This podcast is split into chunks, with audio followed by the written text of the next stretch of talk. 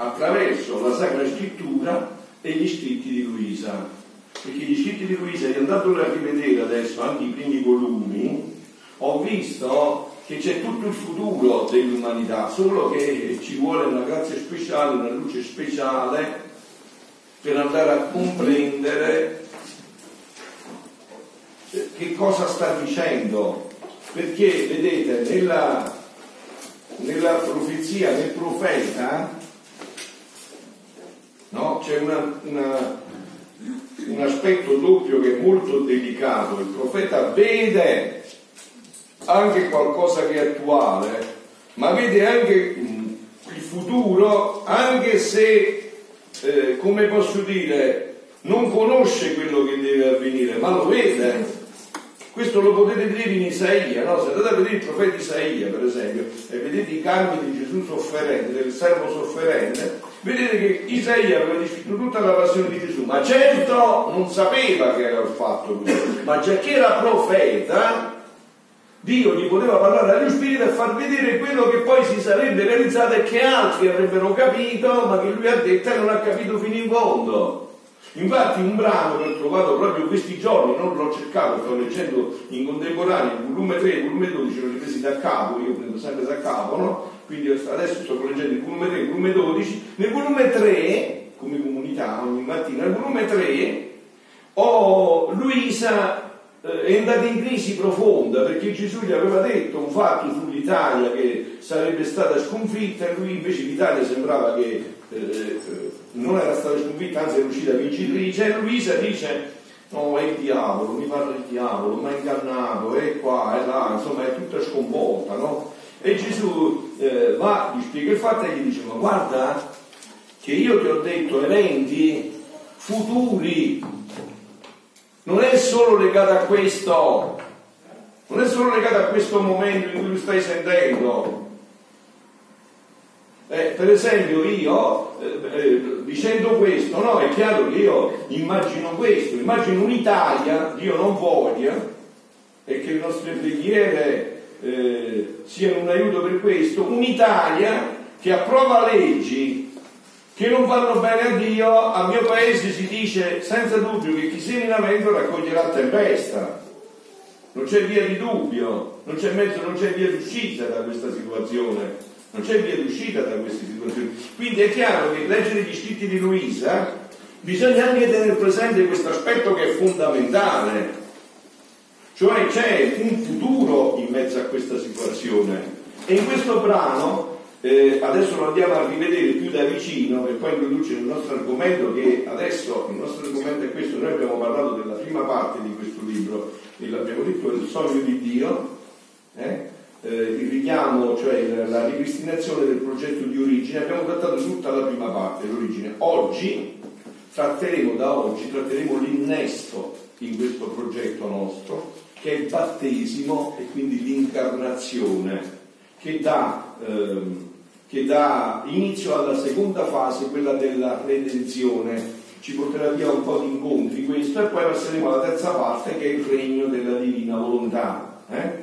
in cui ehm, c'è tutto un discorso da fare in questo regno della divina volontà, soprattutto in questi tempi, per questi tempi, proprio per questi tempi. Oh, però prima di entrare in questo volevo toccare questo brano che ci contestualizza i tempi. Questo brano è dell'ottobre 2 1938, quindi tenete presente che fra due mesi Luisa finirà di scrivere, novembre e dicembre, 28 dicembre finirà di scrivere. E dice, il titolo è Come il regno della divina volontà è decreto che deve venire sulla terra.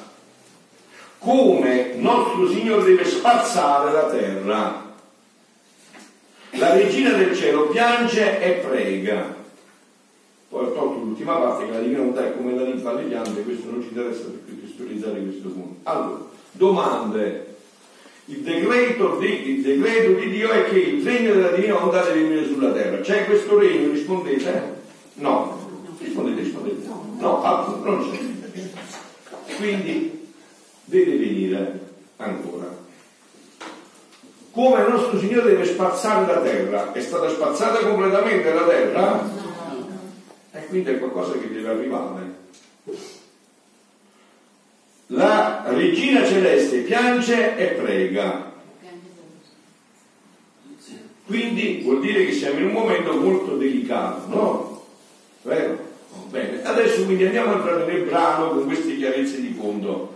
È tutta qualcosa, cioè questo è stato detto nel 1938, ora siamo al 2019, quanti anni sono? 80 anni, 81 anni. Eh? Appunto, vedete, no di più, quanti anni sono? Vedete un poco, dal 38 al 2019, mi pare che sono 81. Mi pare che sono 81, sì, 81 anni. Quindi sono passati altri 81 anni, vuol dire che questo tempo si sta avvicinando sempre di più sempre più vicino questo tempo, no? Io vi ricordate chi c'è stato, eh, se no poi lo andate a cercare perché c'è su YouTube, l'hanno fatto girare molti, lo stanno meditando questo, no? Io ho fatto l'ultimo incontro il mese scorso parlando di eh, Fulton Sheen e descrivendo tutto quello che Fulton Sheen ha detto, per questo vescovo Farano Santo, adesso sui tempi, no? Su questi tempi contestualizzati. Voi sapete che adesso c'è un diciamo un aggravante di più, c'è questo termine che eh, vi invito a dare, se non lo conoscete, ad andare ad approfondire attraverso Padre Livio, che l'ha sviscerato molto bene, questo termine del nuovo umanesimo. Eh, che cosa si intende per questo nuovo umanesimo e che cosa significa invece l'umanesimo vero alla luce della, della parola di Dio, della Chiesa e degli scritti della divina volontà? Perché eh, vi premetto una cosa che ho trovato bellissima no? per dirvi il nuovo umanesimo. Sentite un poco che dice alla fine di questo che dobbiamo trattare insieme questo, questa relazione. Il battesimo, dice, ci fa morire al male, all'odio, alla divisione per vivere nel bene, nell'amore e nell'unità dello Spirito Santo, affinché l'uomo sia immagine di Dio, l'aspetto umano di Dio. Il battezzato, come diceva San Basilio, voi sentite un poco, che dice San Basilio. Sentite un po'. È l'uomo che ha ricevuto l'ordine di diventare Dio. Eh, questo è padre della Chiesa. Ha ricevuto l'ordine di diventare Dio. Questo è il nuovo umanesimo. E eh, figlioli, allora capite che in questo tema ognuno dà quello che vuole, quindi voglio bene, non mi fate riprendere più questo discorso e non ne possiamo parlare perché è chiarissimo nei vostri cuori, nella nostra coscienza è limpidissimo. È questo, che l'uomo ha ricevuto l'ordine di diventare Dio, questo non lo dice Luisa, questo non lo dice eh, Francischiello, lo dice San Basilio, uno dei grandissimi padri della Chiesa, che ha fatto un ordine religioso e una regola, ve lo ripeto, eh? Il battezzato, come diceva San Basilio, è l'uomo che ha ricevuto l'ordine di diventare Dio. È un ordine. Cioè col battesimo tu hai ricevuto l'ordine di diventare Dio. Ok, allora andiamo adesso in questo brano che stavamo leggendo.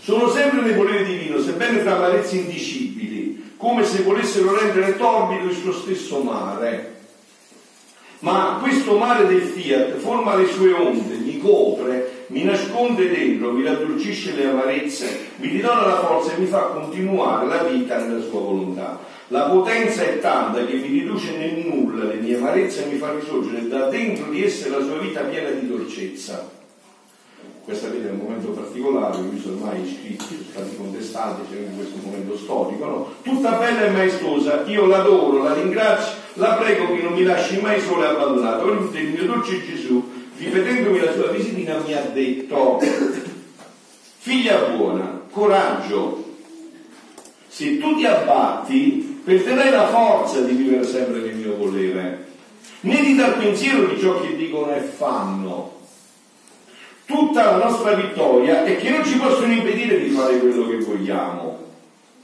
Quindi io posso parlarti del mio volere divino e tu puoi ascoltarmi. Nessuna potenza ce lo può impedire. Ciò che io ti dico sul mio volere non è altro che lo svolgimento del nostro decreto fatto ab eterno nel consistorio della Trinità Sacrosanta. Qua c'è un punto molto importante che ho chiarito nelle ultime umilie, no? perché lo chiarisco anche con voi bene stamattina. C'è un concetto nella Bibbia di promessa e di fatto. La promessa è qualcosa che deve avvenire. Okay? Questa non è una promessa questo è un fatto, è già avvenuto.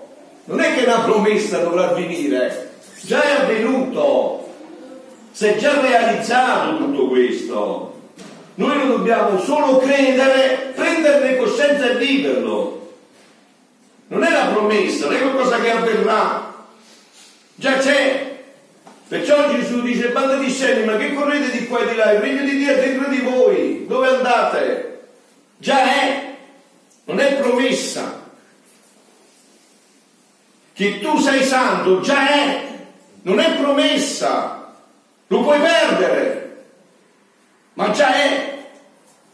Che tu sei stato liberato dai peccati, già è, non è promessa, già sei realizzato. Tu puoi restare nei tuoi peccati, ma Dio già l'ha realizzato in te tutto questo. Già è, è già realtà tutto questo. Quindi è un decreto fatto ab eterno, nel concistoro della nostra Trinità Sacrosanta, che esso deve tenere il suo regno sulla terra. Va bene questa qua, no? Capito di là, adesso parlando qua, non di là. Di qua. E i nostri decreti sono infallibili. Nessuno ce li può impedire che non vengano effettuati. Quindi vuol dire questo è già fatto. Non è che qualcuno può impedire la realizzazione di questo, non è una promessa, qualcosa che deve avvenire. Come fu decreto la creazione, la redenzione, così è decreto nostro il regno della nostra volontà sulla terra.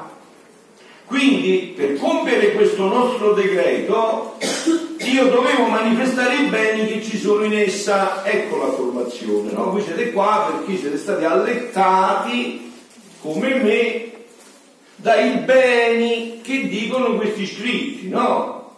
Cioè appena ho sentito che posso essere felice per sempre, che posso ritornare allo stato di origine, da farci mia ne vale la pena lasciare tutto, farci mia, che mi interessa a me, voglio andare, voglio questo, desidero questo, questo desideravo conoscere, adesso che mi è arrivata la conoscenza, no? Io eh, adesso anche a Meggiugorie, ma ne ho parlato anche in qualche omelia, ho fatto molto sentire, poi queste cose ve le annotate, le potete vedere nel pomeriggio, a casa vostra, domani, lunedì, martedì, il brano del 3 settembre del volume 22 in cui Gesù dice tu puoi tutto, tu puoi essere questo, puoi, non sarai mai felice se non avrai la vita della divina, sarai sempre a metà e quella metà ti disturberà sempre.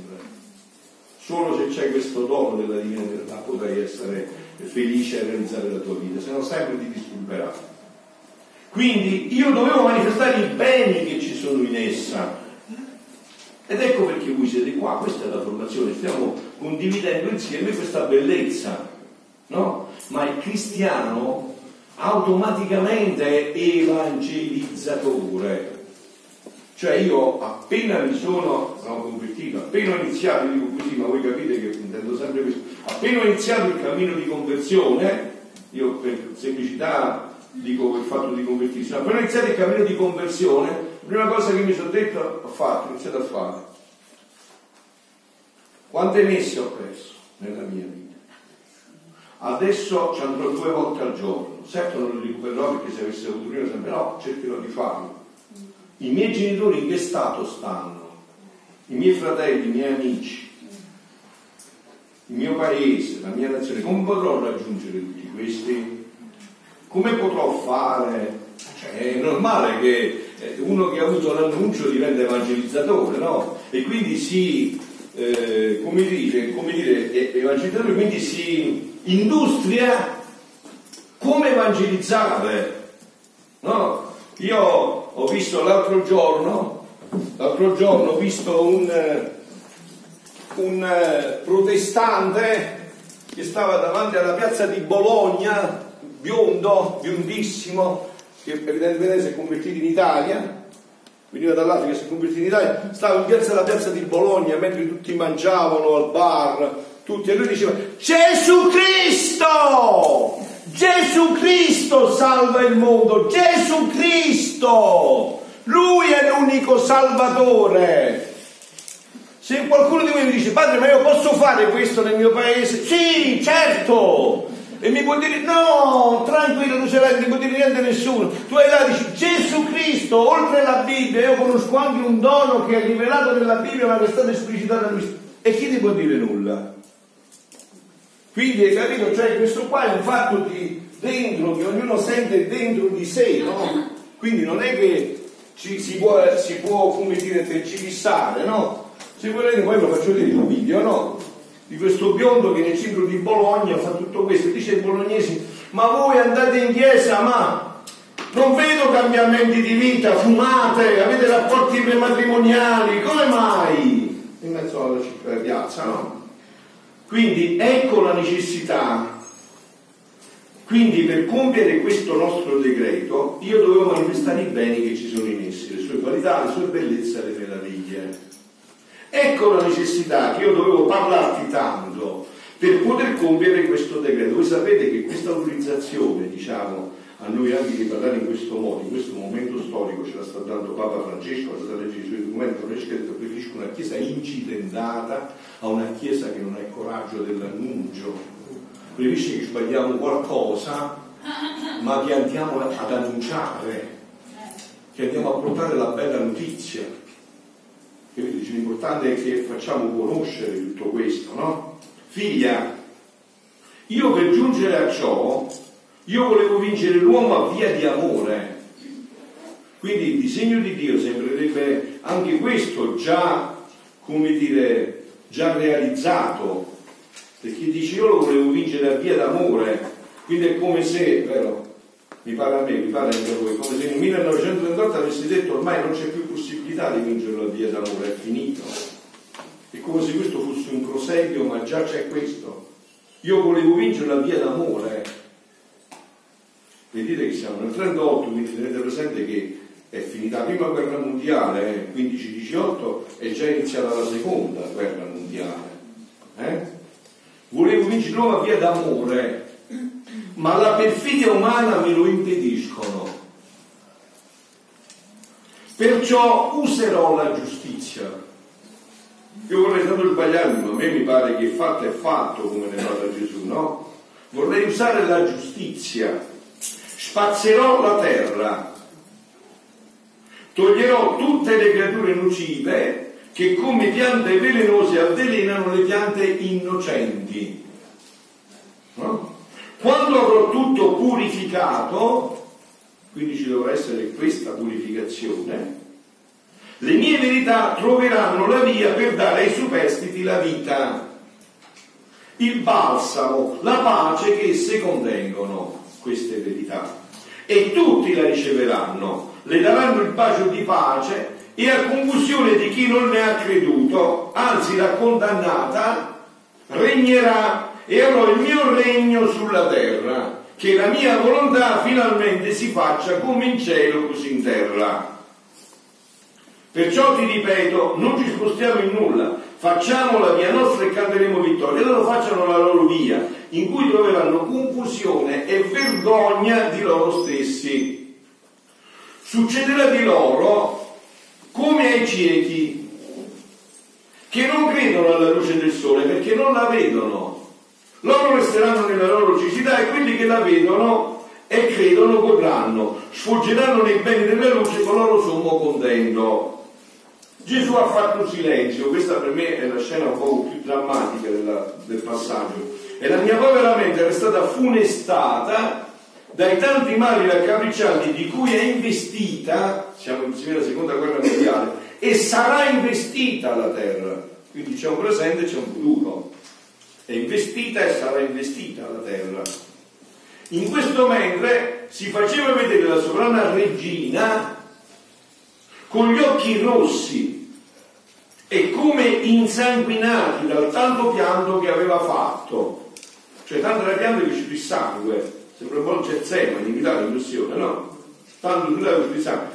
Ah, ma che stretta al cuore nel piangere la mia mamma celeste e col suo accenno materno, con una tenerezza indicibile, piangendo mi ha detto, figlia mia carissima, prega insieme con me. E qua mi fermo per dare un altro spunto per eventuali altre evangelizzazioni. Guardate che voi non dovete fare solo dei gruppi di preghiera eh, obbligatori dove prima c'è una catechesi sulla divina volontà. La catechesi la potete fare a fare qua le persone. Potete fare anche dei gruppi di preghiera dove si prega soltanto. Eh? Che dite voi? E guardate, eh, stasera c'è l'ora della passione, c'è un rosario con gli atti e giri, eh? fare questo. Eh? Vedete? Cioè l'amore, l'amore fa inventare sempre cose nuove. Il desiderio di, di, di, portare questo, di far arrivare il fratello, sì è vero, fa inventare sempre cose nuove. Capito? Sempre cose nuove, come il biondo che deve andare a Bologna, che fa inventare sempre cose nuove. Perché il desiderio di portare tutto questo, no? Quindi, figlia mia carissima, prega insieme con me. Ma quello non sa, ma te preoccupare, adesso preghiamo insieme che poi ti spiego, dopo voi capire meglio, c'hanno i ritiri, vieni, puoi sentire, c'è il primo annuncio, poi un altro punto che mi interessa, guardate che oggi non è come dieci anni fa, undici anni fa, dodici anni fa, oggi c'è di tutto sulla Divina di tutto per esempio a me il ritiro dei frati del Gesuale ad agosto è venuto a farlo Don Pierpaolo Gilla, che è bravissimo. No, e quindi c'è di tutto, c'è di tutta la libertà, c'è di tutto, non manca niente, grazie a Dio. Ormai si sono aperti canali infiniti perché Dio ha urgenza in tutto questo, no? Quindi, figlia mia carissima, prega insieme con me e formare dei gruppi di preghiera dove si danno gli accenni, guarda queste sono le ore della passione, per esempio li capirebbero tutti, li puoi portare in qualsiasi parrocchia, che quello è un linguaggio che lo capiscono quando si tratta di quello, di quello. Poi c'è l'altro linguaggio che bisogna far comprendere, questo nuovo modo di pregare, di entrare all'eternità, e quello lo fai piano piano con gli atti, con i giri, facendo dei rosari e vedrai che poi la gente, se, se veramente vuol sapere di più, non basta che clicchi, divina volontà, americano, giapponese, francese, capisci niente di più, c'è di più, sono tutti i gruppi, tutte le catechesi, tutte le... quindi cioè, qual è il problema? Non c'è problema. Per esempio, no, Giampaolo ha fatto la chat, no, la videoconferenza, c'erano 600 persone, donne, Leonardo Maria Pompei sta sempre su questi mezzi, quindi è una grandezza enorme, poi lui è, è dogmatico, quindi c'è una precisione, tutta di situazioni, è tutto chiarissimo, c'è di tutto. Come mi duole il cuore nel vedere i flagelli in cui sarà ravvolta l'umanità intera. L'umanità intera. La volubilità dei capi, oggi dicono e domani disdicono, questo è, non so perché Gesù ha accennato questo aspetto, perché anzi meglio, io lo so guardando la Sacra Scrittura, Gesù Avete visto la Sacra Scrittura? Permettetemi questo termine per capire, no? Ma con chi era arrabbiato un po' di più Gesù? Quindi con chi dice e disdice? Con i scribi e farisei. Quello è stato il che lo faceva innervosire di più. Eh, quindi la, la punibilità dei capi oggi dicono e domani disdicono getterà i popoli in un mare di dolore e anche di sangue poveri figli miei, prega figlia mia, non mi lasciare sola nel mio dolore. E sentite il passaggio finale. Come mai non ha detto prega figlia mia non mi lasciare nel dolore perché possiamo limitare, evitare questi danni, no? Ha detto un passaggio che è molto sottile. Prega figlia mia, non mi lasciare sola nel mio dolore, che il tutto avvenga per il trionfo del regno della divina volontà cioè che almeno tutte queste sofferenze, tutte queste sangue, tutte queste lacrime servano per questo regno, vengano incanalate per affrettare questo regno nell'umanità. Possono essere ramificate quindi? No. No, ramificate, senso possono non raggiungere. Appunto, appunto, è brava, certo, è certo, in questo senso certo, possono essere legate, perciò appunto, perciò c'è un incanamento, no? Brava, questo è il punto, cioè puoi, puoi anche disperderle, cioè puoi anche non canalizzarle a questo fine, e questo è importantissimo, canalizzarle a questo fine, no? Cioè parlarne proprio per far sì che tutto questo male di sofferenza vada a canalizzarsi in questo fine. Perciò ha detto la Madonna, prega figlia mia, non mi lasciare sola nel mio dolore, che il tutto avvenga per il trionfo del regno della mia volontà. Perché voi sapete, no? Che nell'ultimo messaggio che ha dato la Madonna, il penultimo, quello del 25 luglio, ha dato proprio questa speranza infinita, no? dopo averci detto tutta la verità, le prove arriveranno, voi non siete forti, il male, il peccato, non il male, il peccato regnerà, ma se siete miei, voi vincerete. Cioè se avete fatto questo innesto, indipendentemente da tutte le circostanze, voi vincerete. Voi vincerete. Adesso alla luce di questo però ci portiamo un poco sull'argomento per ricontinuare quello che avevamo interrotto, no? Voi sapete che dai numeri, no non do i numeri, ma dai numeri del catechismo della Chiesa Cattolica, dai numeri del catechismo della Chiesa Cattolica, adesso ve li dico, vedete il catechismo, no? Ecco. Padre, sì. si può intendere ad esempio che... Però le domande poi le facciamo dopo, invece dimmi solo questa cosa. Eh, infatti, si può intendere che tutte queste sofferenze siano non per la divina volontà ma come pesca del maligno. Come non ho capito, scusa? Cioè, quello che arrivare, pregano, lasciarli solo perché eh, serva per il regno, no? Mhm. Invece può servire per, per la, per la pesca del maligno, diciamo.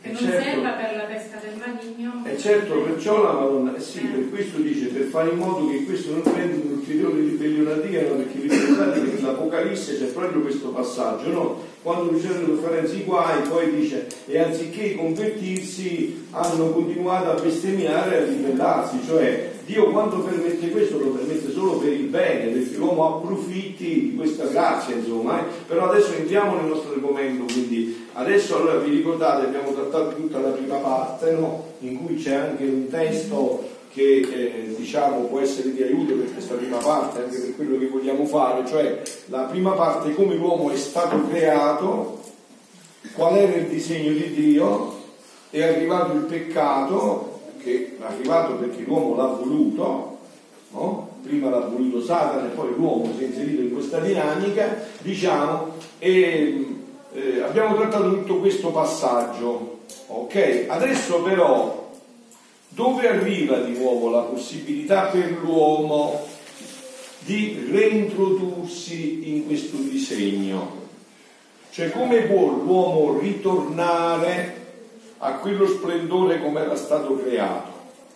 No? Come può l'uomo rientrare in quello splendore in cui era stato creato? Mi dai po' il messalino.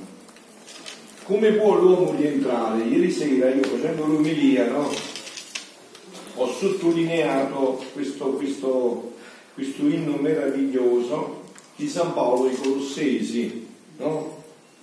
Cristo Gesù è immagine dell'invisibile, primogenito di tutta la creazione, perché in lui furono create tutte le cose, nei cieli e sulla terra, quelle visibili e quelle invisibili, trono e dominazioni, principati e potestà. San Paolo moltiplica le parole, non sa più che dire che tutta è in funzione di Gesù, no? Continua, tutte le cose sono state create per mezzo di lui e in vista di lui.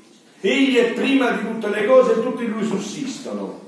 Egli è il capo del corpo che è la Chiesa. Egli è il principio, il primogenito di quelli che risorgono dai morti perché sia Lui ad avere il primato su tutte le cose. È piaciuto infatti a Dio che abiti in Lui tutta la pienezza e che per mezzo di Lui e in vista di Lui siano riconciliate tutte le cose, avendo pacificato con il sangue della sua croce sia le cose che stanno sulla terra sia quelle che stanno nel cielo. Quindi questo, diciamo, disegno si è potuto di nuovo realizzare per l'uomo con l'incarnazione. L'incarnazione ha dato di nuovo all'uomo la possibilità di ritornare allo stato di origine, anzi, come vi ho detto tante volte, di superarlo, lo stato di origine. Catechismo 374 dirà che la nuova santità supererà la santità del primo Adamo, perché quel sangue di Gesù che non era ancora stato versato e poteva non essere versato se l'uomo non avesse peccato, è stato versato e questo sangue dà adesso la possibilità all'uomo di ritornare in quello splendore in cui era stato creato l'uomo. Oh, ma questo è l'oggettività, ma quando è entrato nella nostra carne, nella nostra sax, nella nostra persona, nel nostro essere, ontologicamente, quando c'è entrato dentro?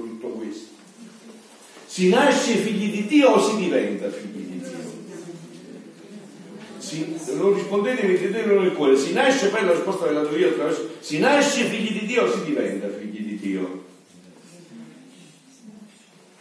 Eh, la Chiesa in questo articolo che vi leggo, ha da poco celebrato col Santo Natale la nascita nel tempo dell'unigenito eterno figlio di Dio.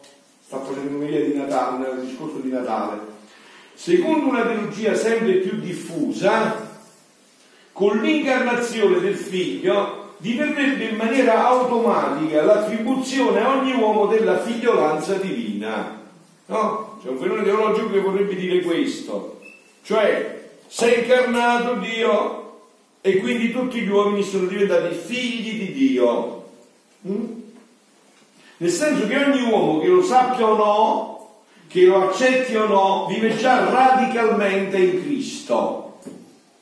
Secondo tale teologia, Cristo, prima ancora di essere il capo della Chiesa, è il capo di tutto il creato. Ogni uomo gli appartiene ancora prima di essere raggiunto e trasformato dal suo spirito.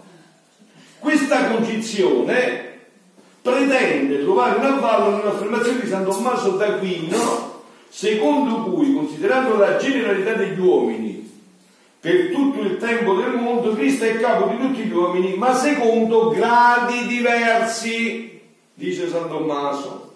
Iniziamo, eh? secondo gradi diversi, summa teologica, questione 383 ripresa dalla Costituzione pastorale Gaudium et Spes del Concilio Ecumenico Vaticano II che dice al numero 22 con l'incarnazione il figlio di Dio, state attenti alle parole, si è unito in un certo modo a ogni uomo. Quindi San Tommaso dice gradi diversi, Vaticano II lo riprende e dice Dio si è unito in un certo modo con ogni uomo.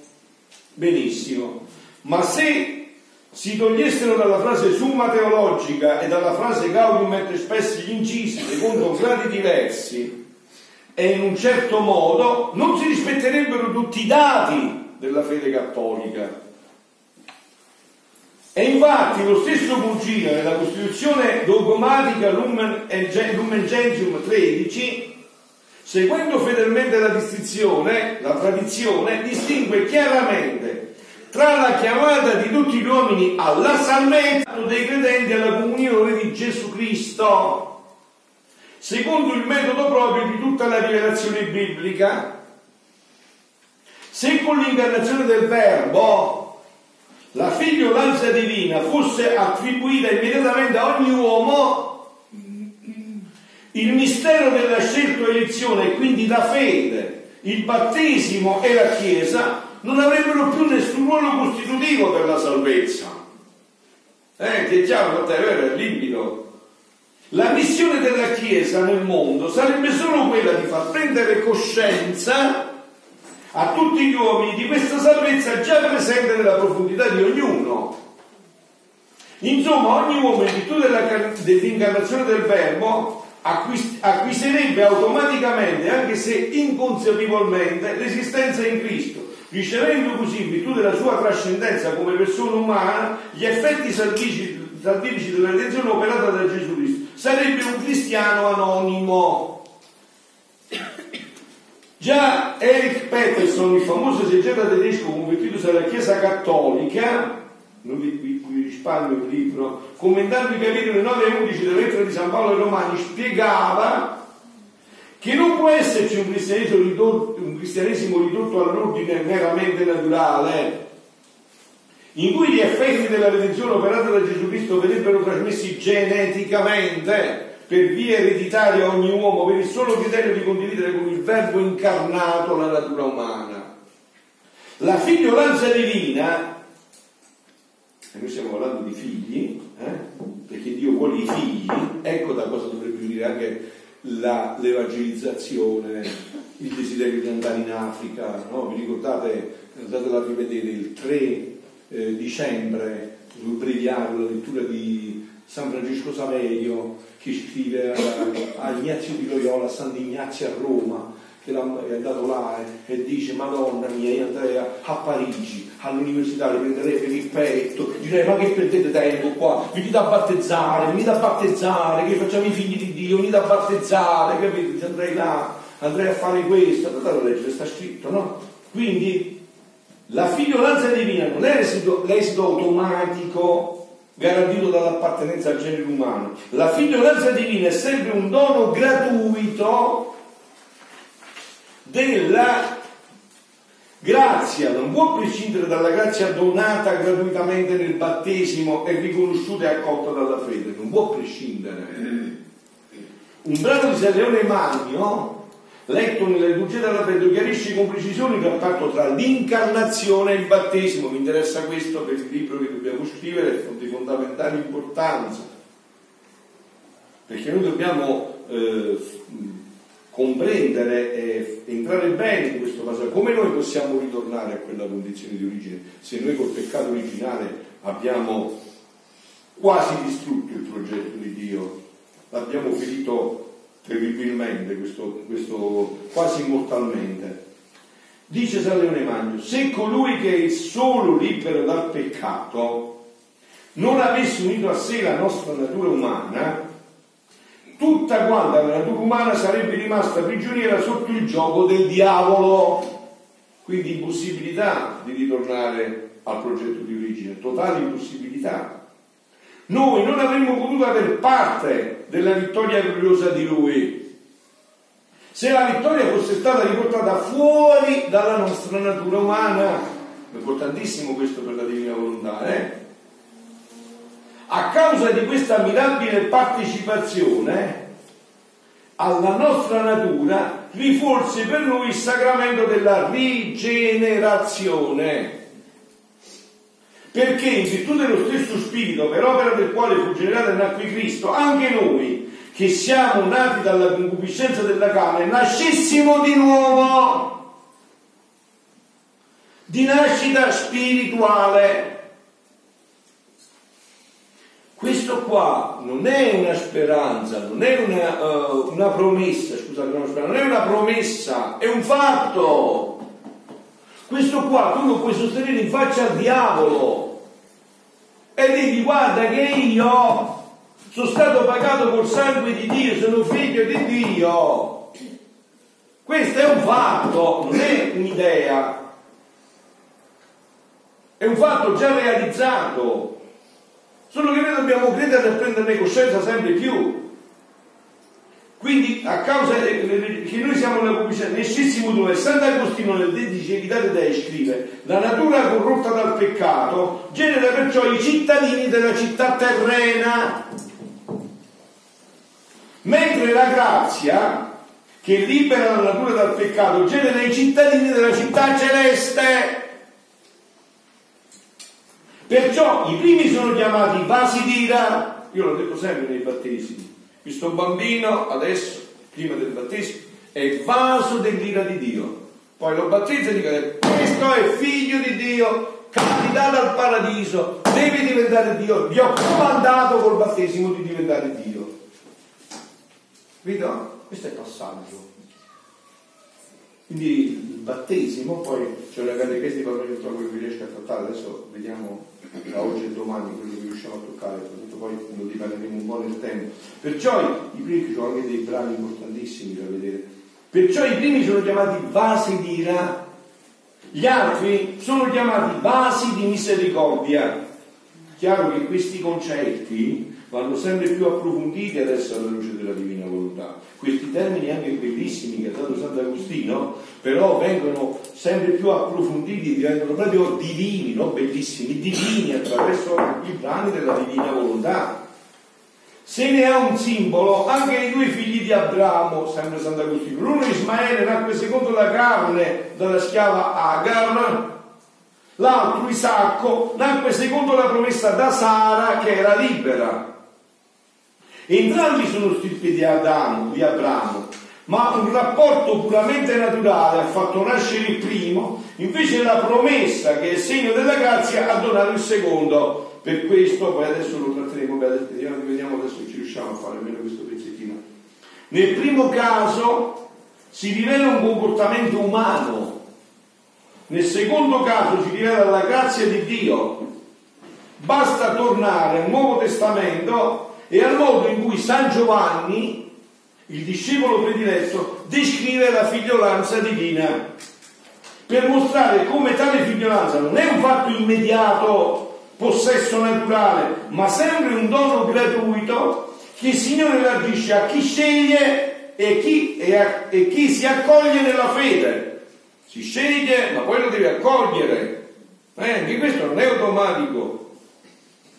La consacrazione alla Madonna che Gesù eh, descrive, che l'Evangelista Giovanni descrive nel Vangelo capitolo 19, 26, 27, dice diede per madre e poi come conclude e Giovanni la prese con sé, cioè fece un atto di decisione. Quindi il Signore agisce a chi sceglie e chi si accoglie nella fede. Non voi avete scelto me, ma io ho scelto voi. Giovanni 15, 16. Sono soprattutto tre i testi di Giovanni che trattano della figliolanza divina promessa da Gesù e sperimentata dal cristiano. Un, verso, un versetto del prologo, l'inizio, principio del verbo, il verbo della studiare, 1.12, che parla del nostro potere, vi ricordate? Ha dato il potere di diventare figli di Dio. E San Basilio dice che col battesimo hai ricevuto il comando di diventare Dio, il potere di diventare figli di Dio. Poi c'è l'altro bellissimo, no?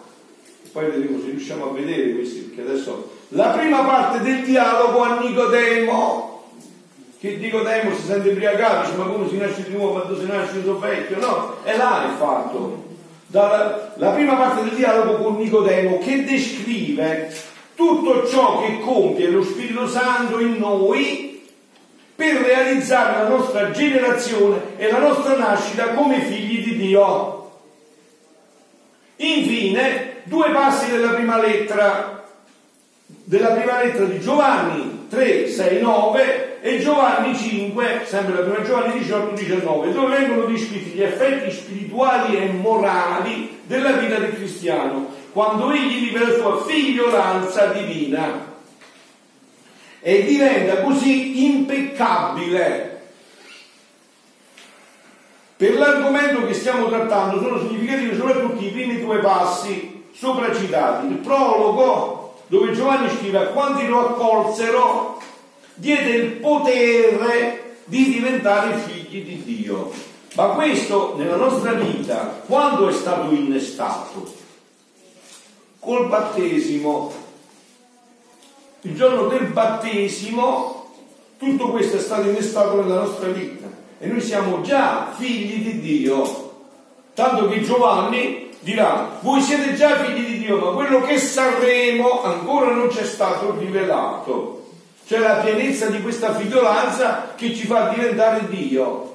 Allora Giovanni è stato rivelato, ma adesso negli scritti di Luisa questo è stato rivelato, no? Quindi dice, a quanti raccolti di quelli di Dio che credono nel suo nome, sì, la parola si fece carne e venne ad abitare in mezzo a noi. E noi abbiamo contemplato la sua gloria, la gloria dell'unigenito verso, eh, eh, venuto dalla presta parte piena della grazia e della verità. Adesso però ci fermiamo un attimo qua perché non abbiamo più tempo e andiamo solo a toccare un brano degli scritti di Luisa che vi servirà un attimo per questo, voglio toccare uno in particolare perché Però io posso dire una cosa in base a... Sì. San Basilio ha detto che il battesimo è l'ordine che la, la creatura ha ricevuto di diventare Dio, no? Ora, la consacrazione al cuore immacolato di Maria è eseguire, mettere in atto questo ordine che la creatura ha eh, certo. ricevuto di diventare San Luigi così presenta la consacrazione. Non solo, ma noi abbiamo una mamma, non per tutti, ma una mamma per ciascuno di noi. Questo che cosa significa? Che la Madonna la possiamo paragonare a quella pagina scritta che Dio ha eh, stabilito per ogni Certo. a vederla? Senza dubbio, senza dubbio. Lei vuole qua proprio per questo, per farci copiare quella pagina scritta, che è scritta nel suo cuore immacolato, certo, per ognuno di noi. Lei la conosce perfettamente, certo, conosce tutta la, la pagina che è stata scritta per te, per me, tutto, certo. E lei è questa pagina perché ce l'ha nel cuore suo immacolato. Eh, non so se riusciamo a trattarlo, credo che riusciamo, poi ci fermiamo alle 12 e mezzo, meno, eh. È ottobre 27 1929 questo brano, poi lo continueremo tra i due cose domani. Perché non poteva venire il regno della divina volontà prima della venuta del Verbo sulla terra? Innesto di Gesù è innesto di Adamo. Col battesimo noi siamo stati innestati in Gesù Cristo da cui ci eravamo distaccati col peccato siamo stati innestati di nuovo in Gesù Cristo, quindi questo è già tutto un innesto già realizzato. Stavo facendo il giro nella creazione, andavo seguendo tutti gli atti del fiat divino dall'Eden fino alla discesa del verbo divino sulla terra. Ma mentre ciò facevo pensavo tra me, e perché non venne il regno della divina volontà sulla terra prima che scendesse il figlio dal cielo in terra, figlio di Dio dal cielo in terra? Perché non venne questo regno? Si chiede Luisa. E il mio dolce Gesù, prendendo occasione da ciò che io pensavo, anzi mi sembra che quando tiene voglia di parlarmi, mi dà le riflessioni, mi fa venire i dubbi, le difficoltà, il desiderio di sapere tante cose sul suo regno, Invece quando non vuol parlarmi, la mia mente tace, perché Gesù usa questi due aspetti con Luisa, no? che possiamo sperimentare anche noi se siamo nella vita della divina volontà, perché in certi momenti ci suscita delle domande e poi ci fa trovare anche le risposte, in certe altre rimane in silenzio, perché noi ancora non abbiamo digerito quello che ci ha dato, ancora non abbiamo metabolizzato, quindi sta aspettando che noi lo digeriamo che lo facciamo diventare carne nostra, che diventa vita della nostra vita. Perché è vero, se tu sei pieno fino a qua non riesci a mangiare, devi aspettare di digerire quel cibo. Quindi dice, la mente tace, non so riflettere a nulla percorro la luce degli altri diventava mio amabile Gesù, scende dall'allegrimento e non mi ha detto, figlia mia, il regno della mia divina volontà non poteva venire sulla terra prima della mia venuta in esso. Quindi noi per quanto riguarda il nostro libro, quello che dobbiamo fare, siamo entrati nella seconda parte.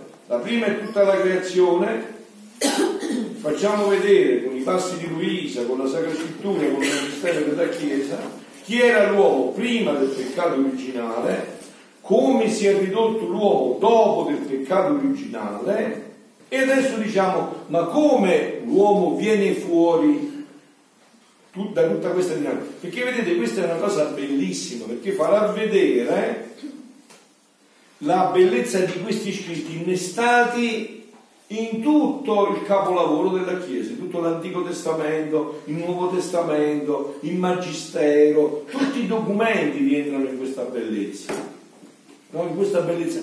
E già che anche il nostro Papa, Papa Francesco ci spinge continuamente a portare gioia, entusiasmo, eh, novità che siano, e questa novità più bella di questa, tutta appoggiata sulla Sacra Scrittura, tutto uno sviluppo organico, meraviglioso, cioè dovremmo consumarci per portare questa novità. Questa è la vera novità che l'umanità attende. Vedete, qua dice in un brano Gesù che noi siamo allo stesso punto in cui è successa l'incarnazione, quando si è incarnato duemila anni fa, le condizioni sono le stesse, ma pochissimi hanno capito che quel bambino era Dio. Tutti aspettavano qualcosa, tutti aspettavano un Messia, tanto che ha dovuto, come dire, limitare questi termini perché capivano una cosa per l'altra, no? ma pochissimi hanno individuato con certezza chi era Dio. Adesso tutti attendono qualcosa di nuovo, tutti stanno attendendo una trasformazione, tutti stanno attendendo un cambiamento, tutti, tutti, ve lo dico io, tutti, tutti, tutti, tutti, tutti, tutti, tutti, tutti, tutti stanno attendendo questo. Tutti sanno che così non si può andare avanti, tutti, tutti stanno attendendo questo. Ma come avverrà questo?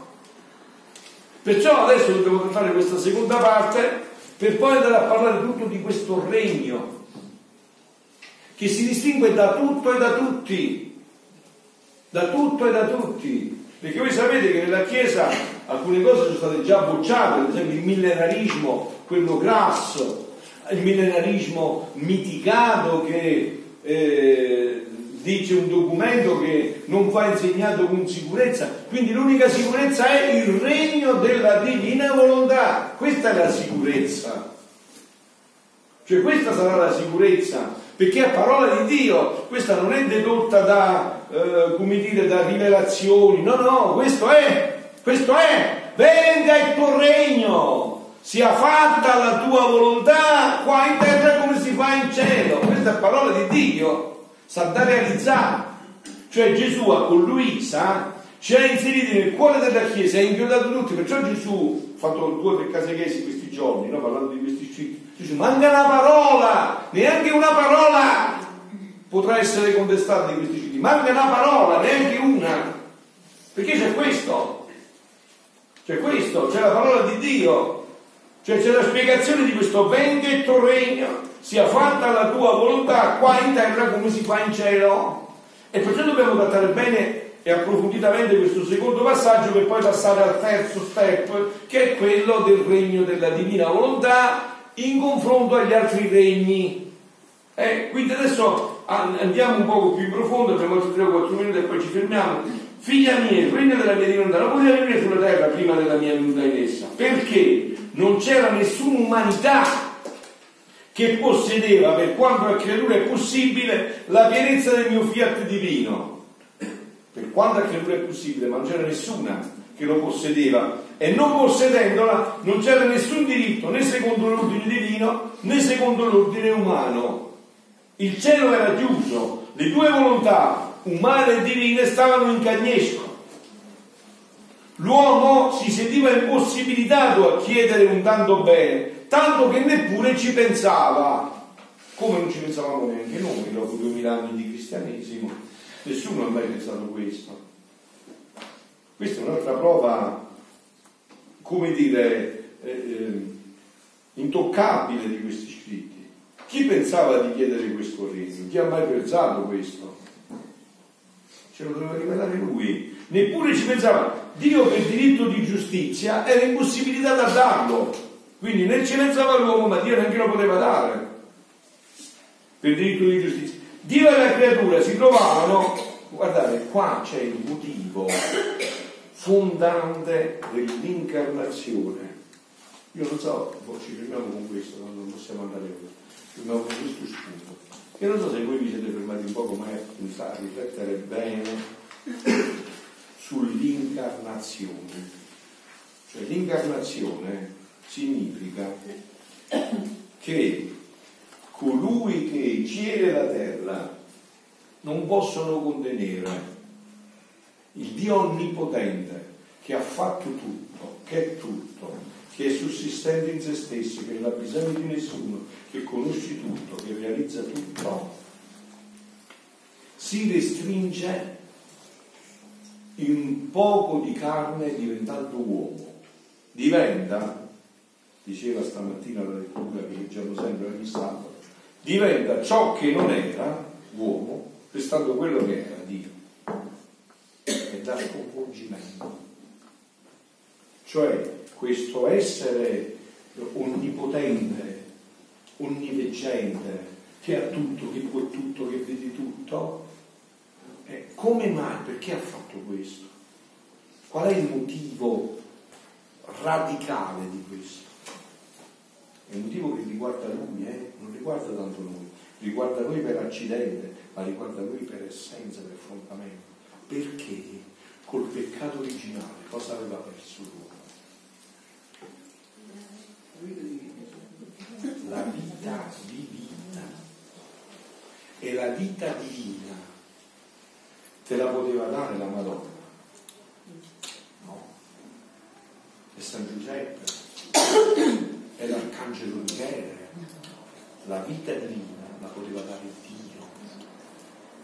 Per innestare quella vita divina doveva venire Dio e farsi uomo, rinnestarla di nuovo in sé per rinnestarla in me. Questo è il motivo radicale, motivo radicale di tutto questo. Non abbiamo perso una virtù, qualcosa di importante, no, no. Ci eravamo giocati la vita divina e la vita divina la può dare solo chi ce l'ha la vita divina ce l'ha solo Dio, non ce l'ha nessun altro. E quando poi dopo ha creato l'Eucaristia, che ti mangi il corpo, il sangue, l'anima e la divinità, tu ti mangi il corpo, sangue, anima e divinità. Perché ha creato l'Eucaristia? Tu perché lo vai a mangiare? Perché devi alimentare il corpo. Eh? E perché ha creato la vita divina, l'Eucaristia? Perché doveva alimentare la vita divina e la vita divina non si mangia con parole sottacito, non si mangia salsicce, non si mangia i cuolli, si mangia la pasta asciutta. La vita divina ha bisogno del cibo divino. Perciò Sant'Agostino dice, state attenti all'Eucaristia. Che cosa avviene per il cibo? Un chi ti mangia per le piatti maccheroni, che cosa avviene? Che una parte si trasforma nel tuo sangue, tua anima, e il superfluo va nella fogna. Quando mangi l'Eucaristia avviene questo, avviene il proposto, non puoi tu agglutinare a te l'Eucaristia, è lei che ti agglutina a sé nella dimensione in cui glielo permetti, nella misura in cui glielo permetti, nella misura in cui la tua volontà umana è dimagrita o meglio ancora è proprio scomparsa e quella divina si è ingrassata.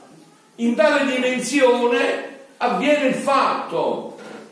Quindi capite che eh, eh, c'era un passaggio che lo posso leggere veloce, no? Perché c'era è un foglio unico, se lo trovo subito, sì.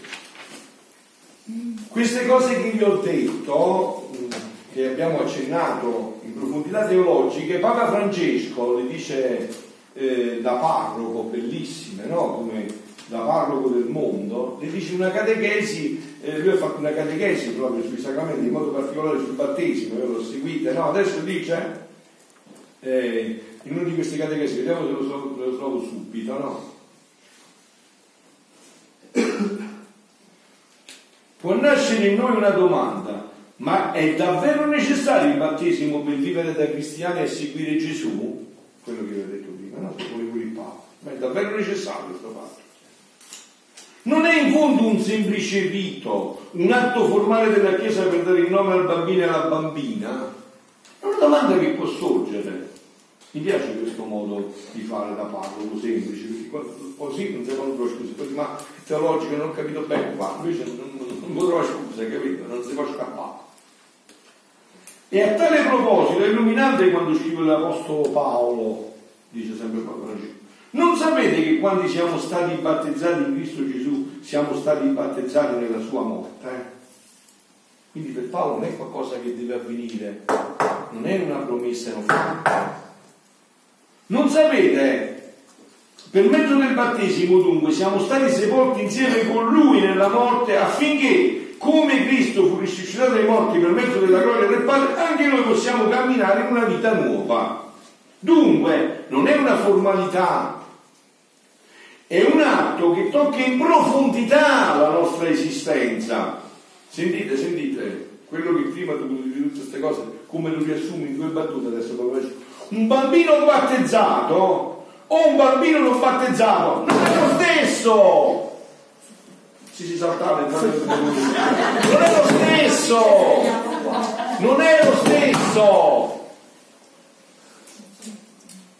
Papa Francesco 2019 non è lo stesso. Un bambino battezzato e uno non battezzato non è lo stesso.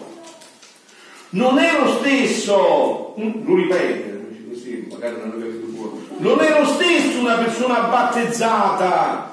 Non bambino, o una persona non battezzata, lui è un gesuita, no? Papa Francesco. Ha letto quando vi ho detto il fatto che San Francesco, che sì, San Francesco sapeva, dice già fare per il petto, andare all'università a Parigi, vieni da battezzare, capito? Quindi l'ha letto, sa, no? Noi con il battesimo veniamo immersi in quella sorgente inesauribile di vita, sentite che passaggio, che è la morte di Gesù. Cioè, la morte di Gesù è una sorgente inesauribile di vita. Visti che dice? Uno che è morto è inesauribile. Eh sì, la morte di Gesù è una sorgente inesauribile di vita, il più grande atto d'amore di tutta la storia. E grazie a questo amore possiamo vivere una vita nuova, non più in balia del male, del peccato e della morte, ma nella comunione con Dio e con i fratelli. Poi continua però e io mi fermo e mi fermo con questo passaggio che vi ho detto, no? Avete sentito, questo è Papa Francesco, un bambino battezzato non è uguale a un bambino non battezzato. E quindi questo, come dire, dovrebbe eh, prima di tutto far scaturire un senso di, di gratitudine. Ma perché? Qui c'è l'orto di voi a fratello ma non per l'atto di volare perché siete nati di famiglia cattolica? Perché siete nati in Italia? Perché un papà e una mamma che pure non sapendo vanno dato il battesimo, tu la vostra sapete, che tesoro hai detto perché? Perché non sei tu tra quelli là che stanno morendo sui balconi e non manco che sta la stessa subito del battesimo? Perché? Quindi questo dovrebbe mettere in movimento tutta la nostra vita. Come mai noi abbiamo ricevuto questa grazia Io mi chiedo ma come mai? Perché? Perché questa grazia infinita? Perché ho dovuto ricevere un dono infinito senza sapere manco come mi è arrivato? E se mamma e papà erano due genitori moderni e dicevano decidela quando vuole lui, poi quando crescerà vedrà. Mettete questo, no? Eh, possono stare nella gloria più grande del paradiso i miei genitori perché mi hanno dato il battesimo, che Dio li innalzi in una gloria senza fine. Pensate un po' voi, no? Se io mo, prendendo coscienza di tutto questo, sapevo che mamma e papà non mi avevano voluto battezzare. Chi dice poi decide lui. Capite? È come se tu dici, mo ho un miliardo di euro a disposizione, non glieli metto sul conto corrente di mio figlio, glieli metterò quando diventa maggiorenne e magari lui i soldi non valgono più niente oppure li hai persi oppure li invece li avessi lasciati là lui ha preso un capitale per cui poteva vivere di rendita tutta la vita perché tu glieli avevi già li avevi intestati a lui quindi se non lo tocca più invece poi da giorno in giorno sei andato a giocare in macchinetta e li hai persi tutti quanti capito? allora figlioli questo ci deve spingere eh? a prima di tutto a gustarci fino a qui settembre non lo so se non so, dico tanto per dire, non sono il profeta né figlio di profeta, ero un raccoglitore di sicomori, non so, non so se tra poco non bisogna andare nelle catacombe, io questo non lo so, lo sa Dio, e se lui vuole me lo fa sapere, se me lo fa sapere me lo dico in anticipo, non so, ma adesso gustiamoci la gioia di questi momenti. Pensate voi che cosa avete meditato stamattina? Che gioia avete ricevuto stamattina, con questa gioia l'abbinate pure con la gioia del gusto, avete mangiate pure bene, tutto sistemato, poi stasera la, la, anima, la riempite col gusto profondo della preghiera, tre ore e mezza, quattro ore di preghiera, tutto il resto, no? Quindi questo dovrebbe far scaturire immediatamente un senso di gratitudine infinita, di lode, di benedizione, di amore a Dio e il desiderio di coinvolgere i fratelli vi ho detto, non mi chiedete l'autorizzazione, se volete fare, volete fare vedere il nero e il biondo, lo faccio vedere, se volete fare come il biondo, non mi chiedete l'autorizzazione, fatelo figlioli, fatelo, eh? L'angelo del Signore portò l'annuncio a Maria.